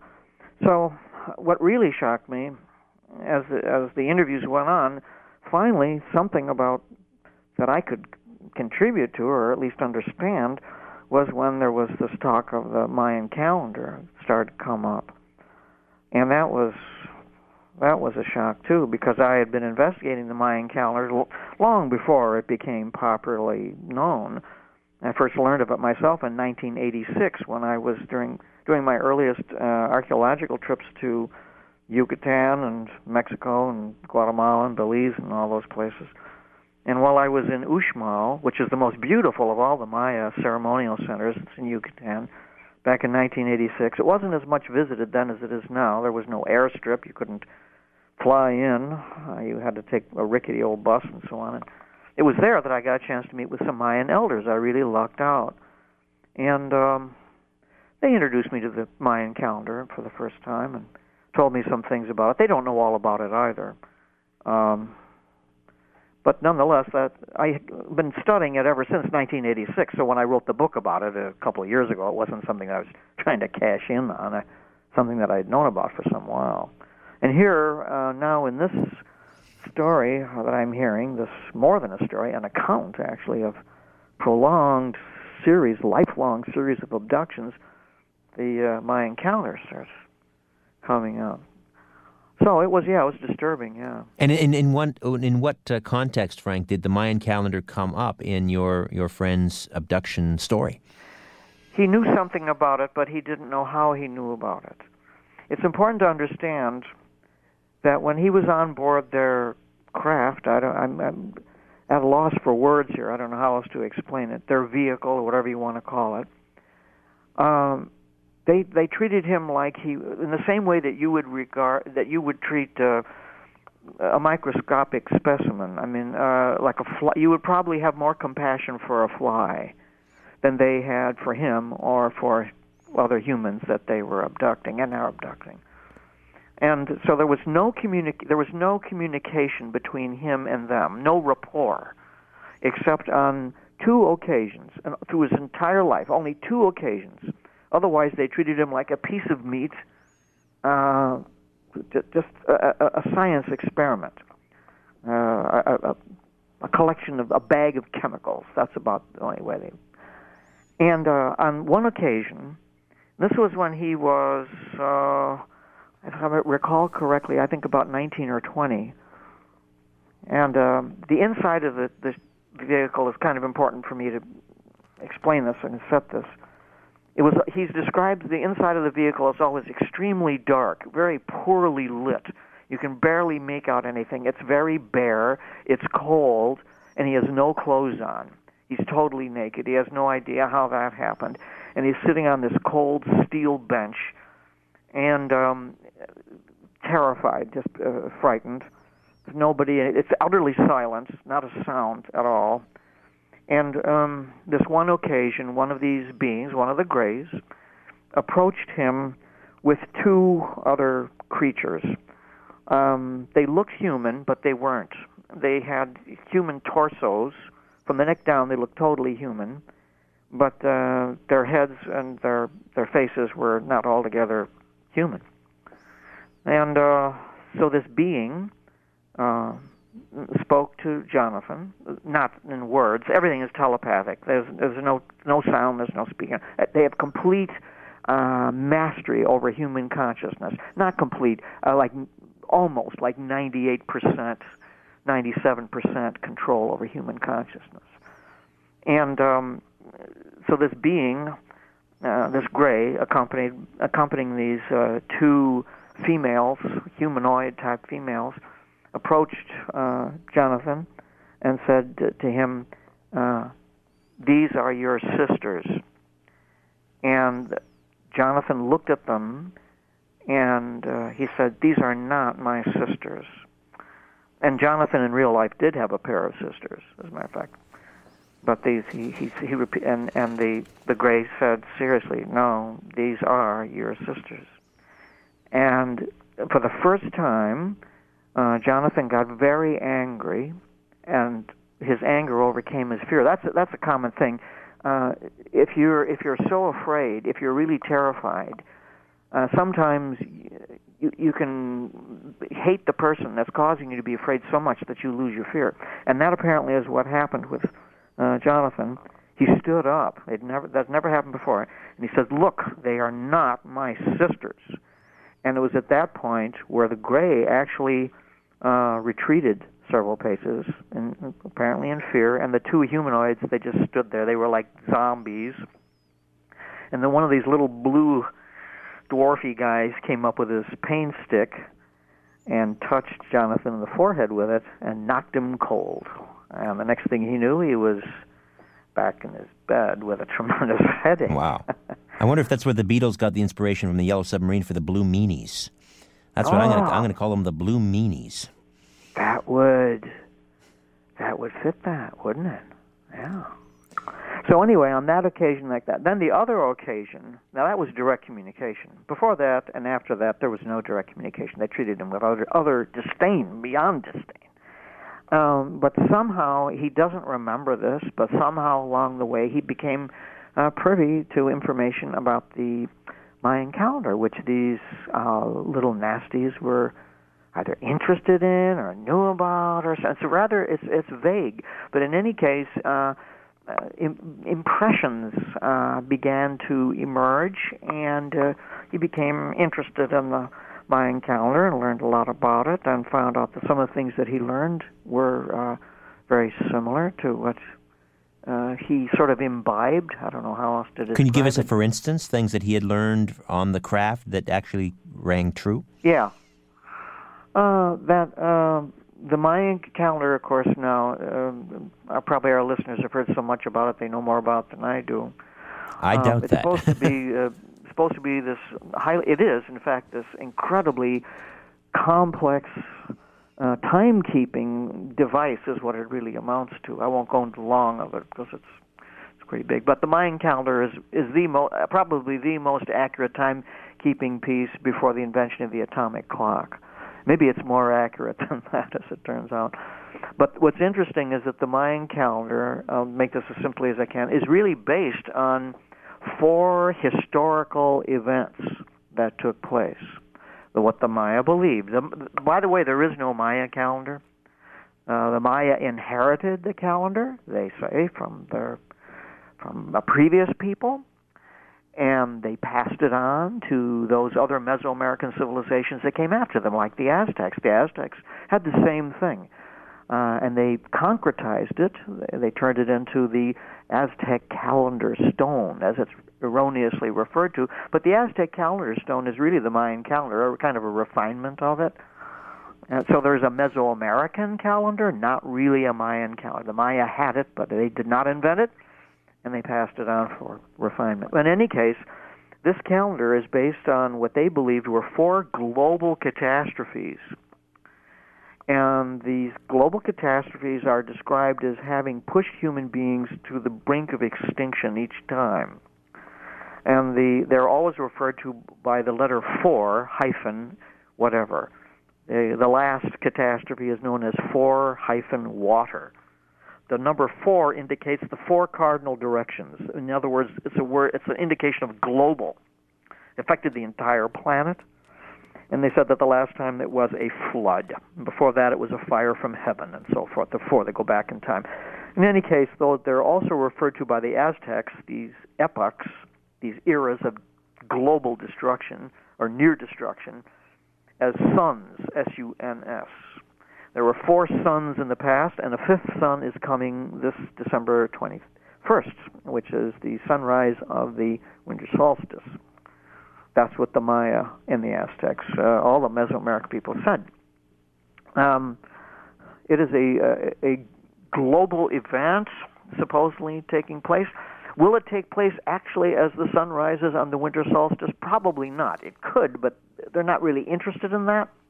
They chose that date. It's an amazing thing how people living 2,000 and more years ago could have somehow extended their vision to our time, and they did. And this is when the the uh, the the equinox crosses the galactic equator. That's correct. It's an event which has either happened once or twice or has never happened before. Now, how could a people living over 2,000 years ago have foreseen an event, an astronomical event? Just take it on that alone. How could they have take, foreseen an astronomical event which has never happened before, or has happened perhaps maybe tens of thousands of years ago, far beyond the capacity of a single people to uh, observe over time and to chronicle it? It's amazing. It is indeed. So what, what the what the Maya meant by that is not that something would happen actually on the winter solstice. It might, but probably not. What they meant in choosing that date was an allegory, because the solstice re- represents the winter solstice represents in the northern hemisphere the longest night of the year and the shortest day. It indicates a time of uh, nighttime darkness, fear, terror, all those things, and it's the longest one. So it's symbolic. It, it's symbolic of a global event, an event horizon. A foreshadowing. It is, and it means it represents really the best way to understand 2012, uh, December 21st, is to regard it as a kind of event horizon, not an actual event but that will signal from that point on, the Maya would say, if I interpret for them, uh, they would say that that time will be looked back upon as a kind of a meridian uh, that that the that the world will pass through. They do not predict the destruction of the earth. That has never entered in.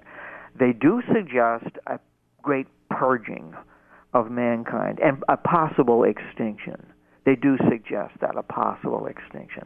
They don't say an extinction. They're actually the the only written record we have of the Maya calendar is on a sh- the walls of a shrine in Tortuguero on the Mexican border with Guatemala. It's a direct reference, a description of the uh, Mayan prophecy uh, for 2012 for this year, and it's it's it's bad. It says that on uh, December 21st, when the sun rises uh, Bolon Yokte will descend out of the sun with his nine uh, cohorts or servants. Bolon Yokte was the Maya Satan. He was like the worst demonic conception they could come up with, uh, absolute personification of uh, destruction in its worst possible aspects. Another he hardly ever pays us a visit, but when he does, uh, there's literally hell to pay on Earth. Another allegory for what a coronal mass ejection. Uh, for something, a possibility. Yeah. Trouble with the sun. Yeah, the Maya are saying there's trouble with the sun. Well, Um, you can imagine, uh, you know, uh, given this electronic age, what a coronal mass or a solar storm, uh, somewhat similar to the one that uh, knocked out all of the the telegraphs uh, all over the world back in the 1890s or whatever it was. 1859. 1859. Imagine that today, given our dependency on electricity, power grids down, probably out out of service for years. We could be freezing in the dark.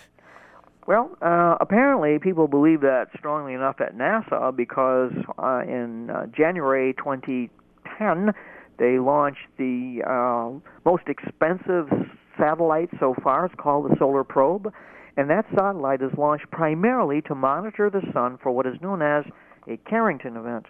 A Carrington event is a mass eruption of plasma from the sun which, if it hits the Earth in the way that it did in 1859, would literally fry our civilization. We would not be able to have this conversation on the phone. All electronics would be shorted out. The only way that something like that could be escaped is if the President of the United States, when notified, would command that all of the, across the United States anyway, that all of the uh, power grid across the United States would be shut down. That would save the power grid of the United States, but it might uh, trip us into a full-fledged uh, financial crash, given our fragile financial situation now, and it wouldn't necessarily save Canada or anybody else.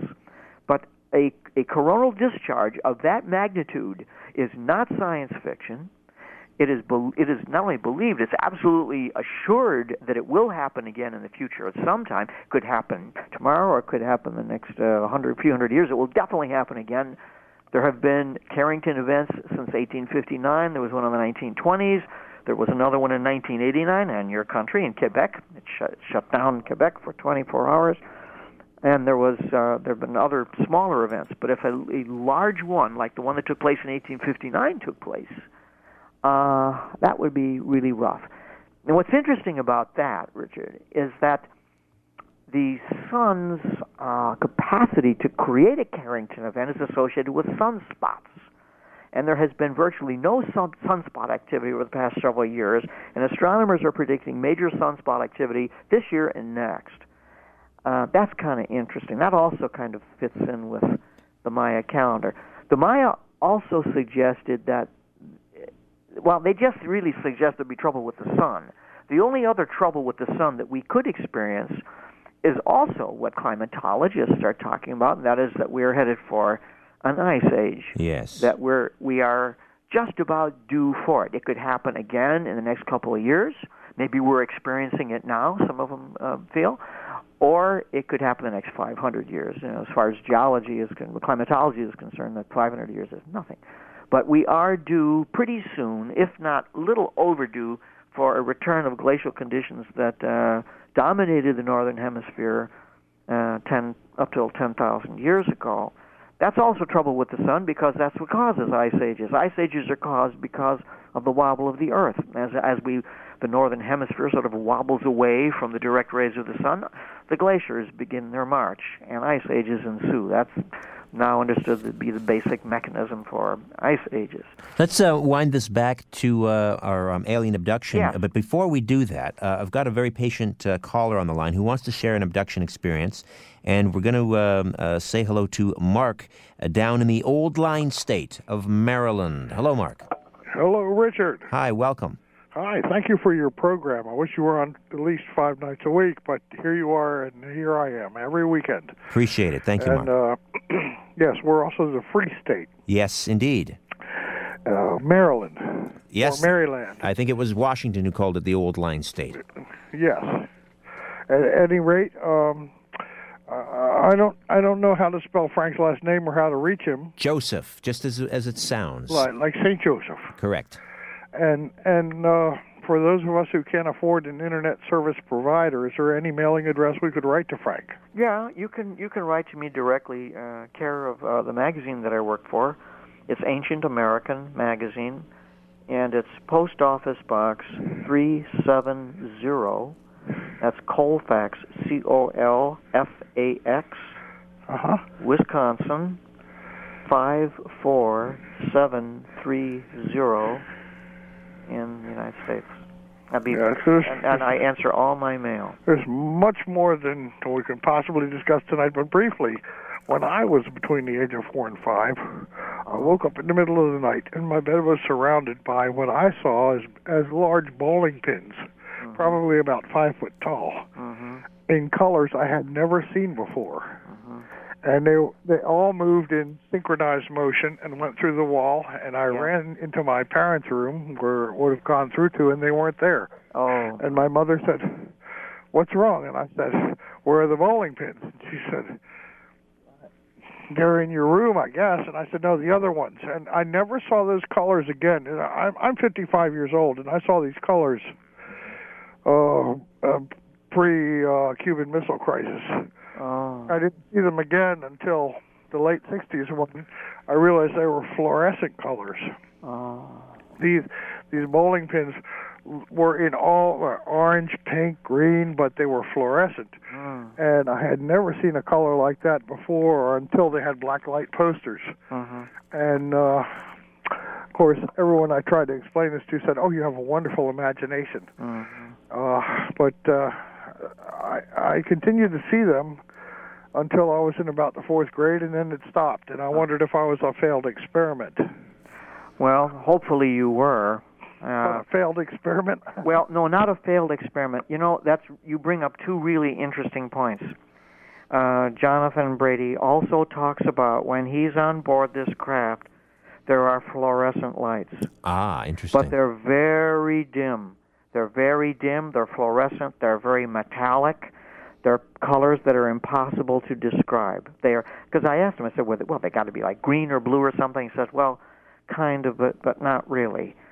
Uh, so that's interesting. The other point is the reason why he was abducted, and and this is one of the the uh, lot of conclusions I guess you can draw from it, is that a certain type of abduction deals with well, whoever these creatures are, they want to know a particular human type.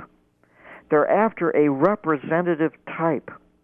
And apparently, Jonathan Brady represented a, a physical and psychological human type that they are after. Don't know why they're after this type, but this is the type they, they're most interested in.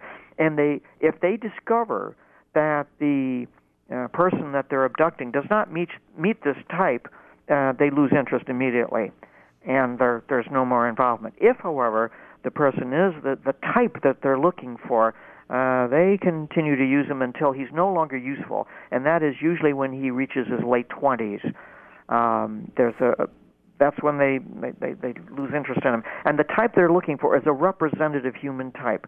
This fellow, uh, Jonathan Brady, is, uh, well, I guess he's about six two. Uh, is rather normal in all regards. He uh, he's an uh, he is outstanding, I suppose, uh, intelligence, and yet he's not a genius or anything like that. He's a kind of a representative human in, in some regards. So if there's anything uh, peculiar about the person, this doesn't mean that they're inferior in any way. It's just that they're different. If they vary from that type, uh, then they lose interest.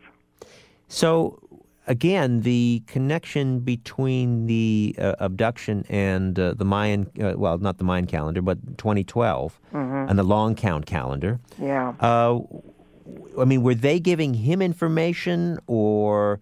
Um, what what are your what are your thoughts on that? What was well, going on? Well, I there? asked him. He's not. He was not. He is not sure how he he uh, it's, he said that there's a lot of uh, when he was on board there's a lot of thought transference going on.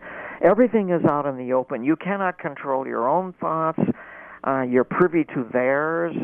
Um, you know everything that's going on simultaneously. It's it's it's not like a conversation that you and I are having where words follow words. Everything is happening simultaneously. And uh, he did ask them pointedly several questions over time and they always ignored him, but sometimes they would talk, sort of communicate amongst themselves about this human that was uh, interested in certain things, and he was sort of like trying to eavesdrop on them. Uh, you have to remember also that his recall uh, was, although very sharp and in many cases exact, other times it was it was vague. Uh, but as regards the calendar, that was a, the, about the only uh, other specific, or about the only specific uh, topic that he could bring back. They were interested in that.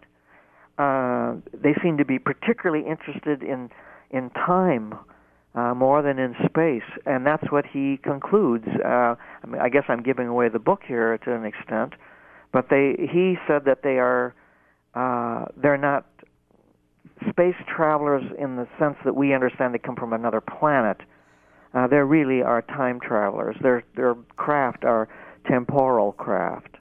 They they do travel through space, but it's mostly through time. They travel through space in order to go through time. I know these are very difficult concepts to understand, but nonetheless, um, they have no uh, instrumentation on board their ship whatsoever, except for their medical uh, laboratories. They have they have some they have quite a few instruments there, but there there are no uh, control surfaces. There are nobody straps themselves in or anything like that at all. Uh, there's the inside of their craft is uh, mostly uh, a hollow uh, sphere, very metallic, cold. Um, Right. You wouldn't. I guess you wouldn't need because you're not literally. I guess if if you're if you're um, uh, transcending time and space, you're not so much moving the space, th- uh, the ship through space. You're basically moving the space th- past the ship.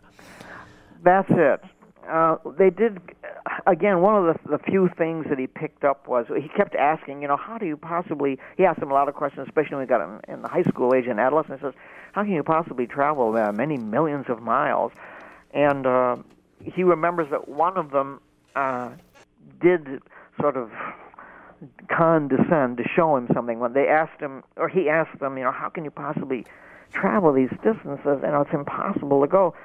And so he has a vague memory of this happening, and he doesn't know whether that they planted this in his mind or they actually showed him. But he kind of remembers that one of them came up to him, didn't say anything to him at all, with a piece of paper in his hand, a small, like a scrap of paper. It's a long, somewhat long piece of paper, and there were two dots on the paper. That's all. It's like two ink dots, and so he shows Jonathan Brady this paper, and Jonathan looks at it and says, "Yeah, big deal." And then the the being folds the paper in which the two dots meet. This was to be able to explain how they go through, how they go from one place to another. You, So again, are they folding space? Is that what he's saying? Is that the, but that was a sort of an explanation. It's- right. so so anyway, Jonathan said, well, "How do you go from from your planet to mine?" And so, or was it a joke? Maybe it was a joke. Who knows?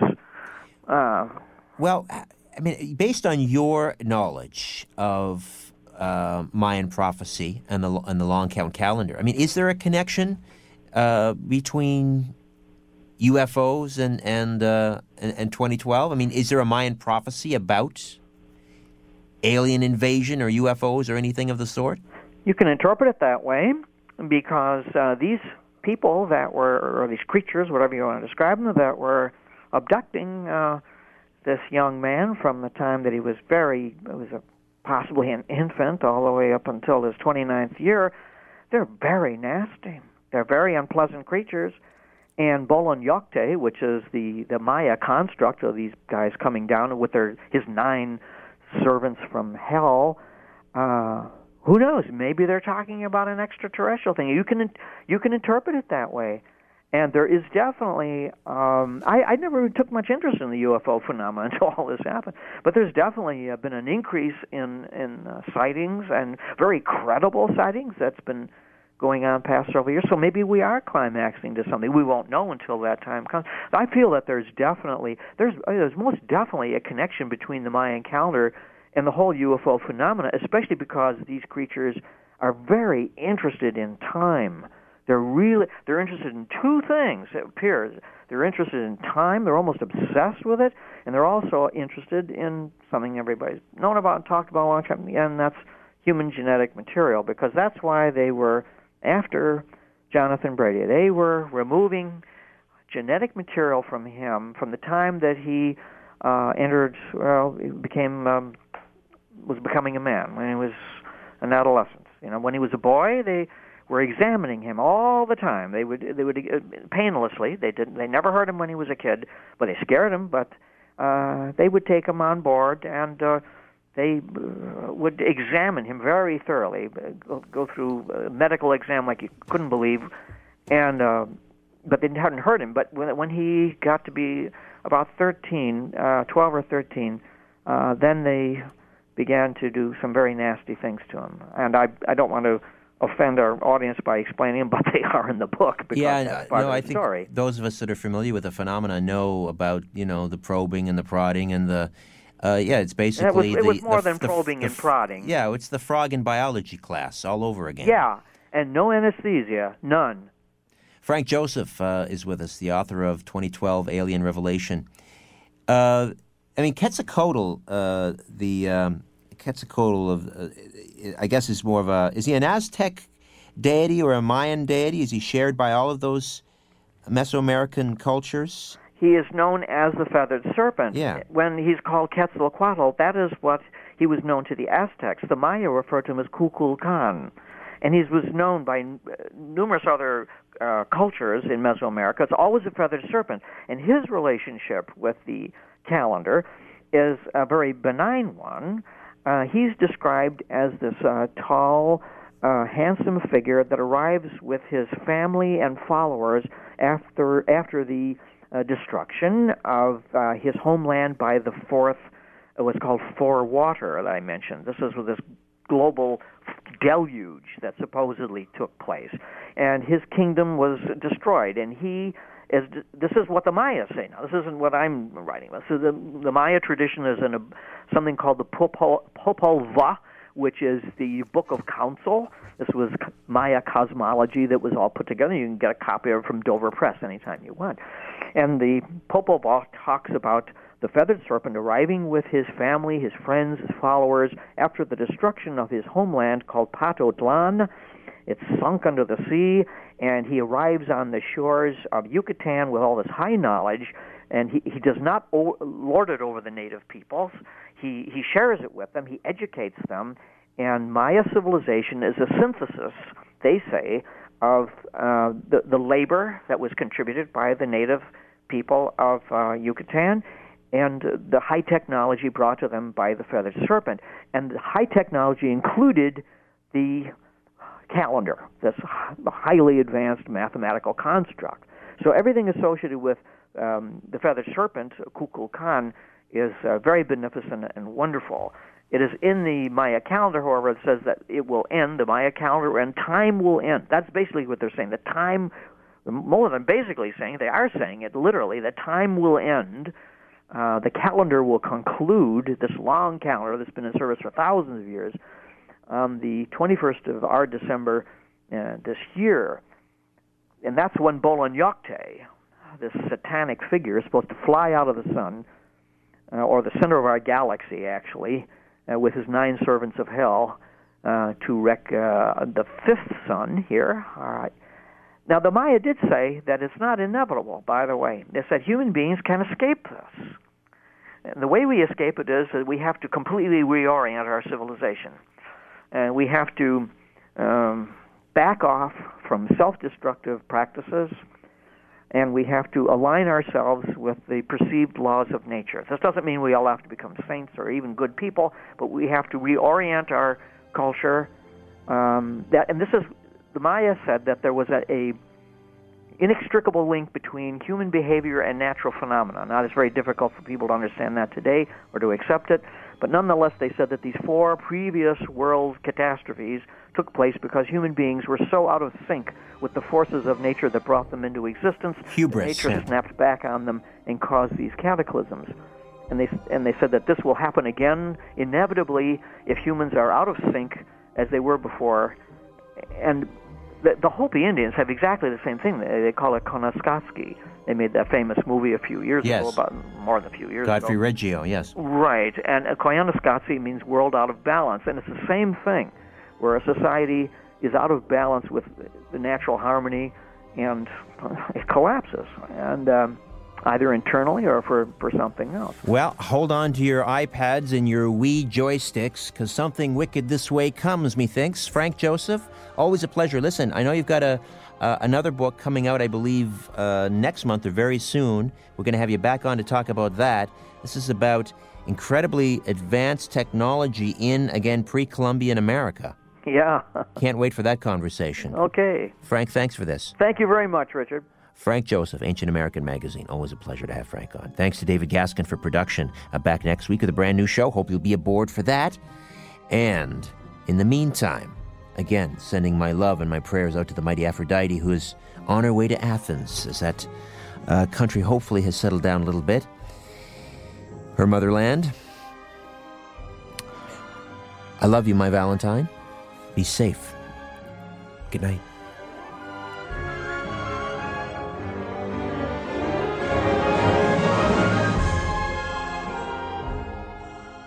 This podcast is proudly produced and presented by the Zoomer Podcast Network, home of great podcasts like Marilyn Lightstone Reads, Idea City on the Air, and The Garden Show.